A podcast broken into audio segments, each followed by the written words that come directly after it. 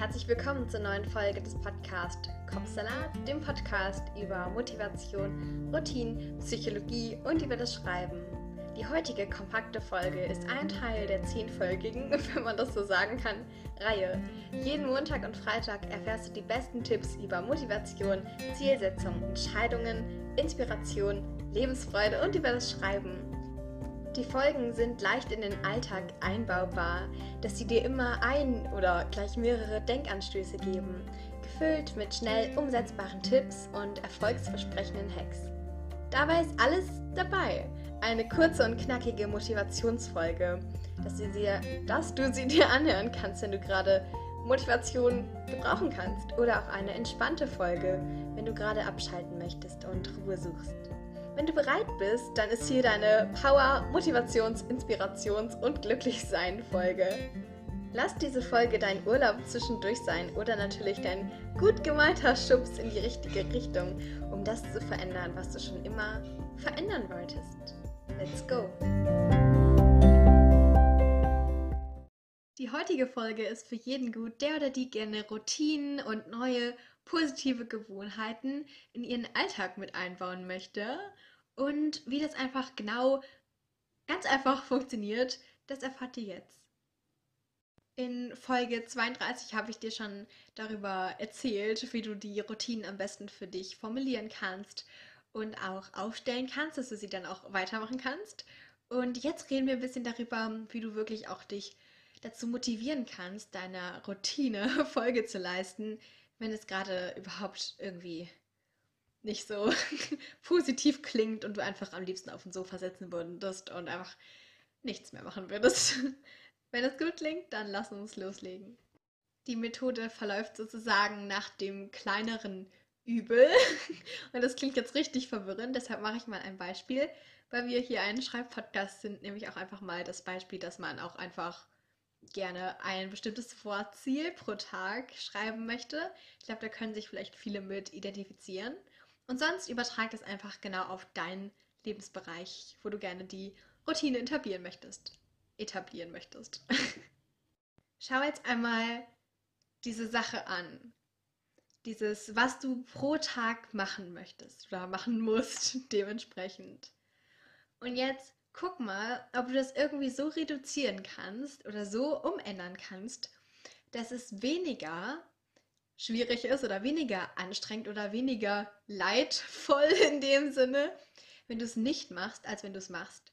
Beispielsweise, dein Ziel ist so riesig, weil du gerne dieses Buch einfach fertig schreiben möchtest, dass es da weniger schlimm ist oder weniger ein Übel ist, wenn du jeden Tag dich dran setzt und es dir sozusagen gemütlich machst, damit du auch wirklich da eine positive Verknüpfung schaffst im Gehirn.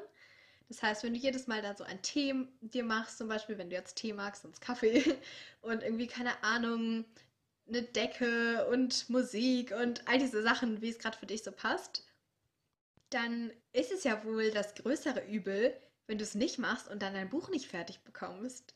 Aus diesem Grund versuch das einfach mal so zu formulieren oder so umzudenken, dass du einfach automatisch motiviert bist.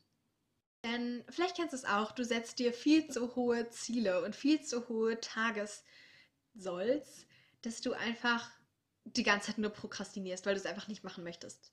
Das heißt, fang mit Baby Steps an. So, sag, okay, gut, ich, ich sage, ich setze mich jetzt 20 Minuten da dran. Ich muss nicht schreiben, ich muss einfach es öffnen und ich muss einfach nur anschauen. Und automatisch, meistens, wenn du dann schon diesen Aufwand gemacht hast, dass du dich hingesetzt hast, dann schreibst du ja natürlich auch, wenn du dann erstmal noch den Laptop, äh, Laptop hochgefahren hast und so, oder eben dein Blatt Papier herausgekramt hast und so. Und dann ist auch das kleinere Übel, dass du dann schreibst, weil sonst wäre der ganze Aufwand ja umsonst. Das heißt, dieses ganze Prozedere verläuft einfach immer nur nach dem kleinsten Übel. Genauso, wenn du gerne mehr Sport machen möchtest, dann mach das doch einfach so, dass du dir schon deine Sportsachen anziehst und so.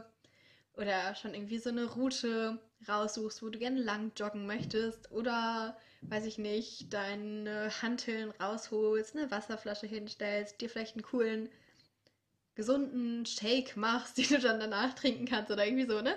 Und dann ist es doch überhaupt nicht mehr schlimm, wenn du dann noch den letzten Schritt machst, weil dann bist du schon so in dieser Routine, dass du einfach genau dann weißt, okay, ja, ich habe jetzt die Sportsachen an, ich mache jetzt Sport.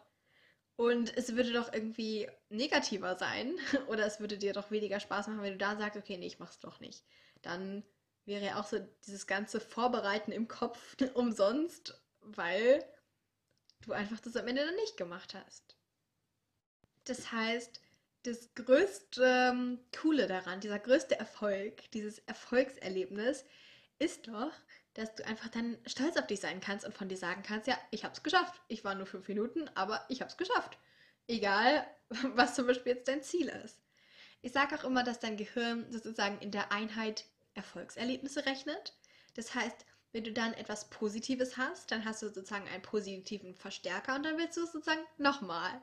Also zum Beispiel jetzt mit dem Sport oder so, dann hast du eben diese Endorphine, die dann ausgeschüttet werden und dann will man das irgendwie gerne sozusagen nochmal machen.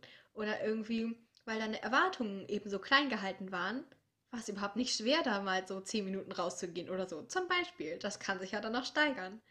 Und deshalb der wichtigste Tipp ist kleine Schritte und zusätzlich einfach guck da, was das schlimmste Übel ist und dann mach genau das andere sozusagen. Ich hoffe, ich konnte dir mit diesem Tipp weiterhelfen. Wenn du jemanden kennst, für den oder die die Folge vielleicht auch interessant sein könnte, der oder die vielleicht auch irgendwie so diese eine Sache gerne in ihr Leben bringen möchte, aber einfach nicht weiß, wo und wie, dann würde ich mich sehr, sehr, sehr darüber freuen, wenn du die Folge einfach weiterempfehlen könntest. Oder du drückst auf den Folgen-Button in deiner jeweiligen Streaming-Plattform. Da würde ich mich natürlich auch sehr, sehr, sehr darüber freuen. Ansonsten, ich glaube, dann sehen wir uns beim nächsten Mal wieder. Tschüssi und bis bald.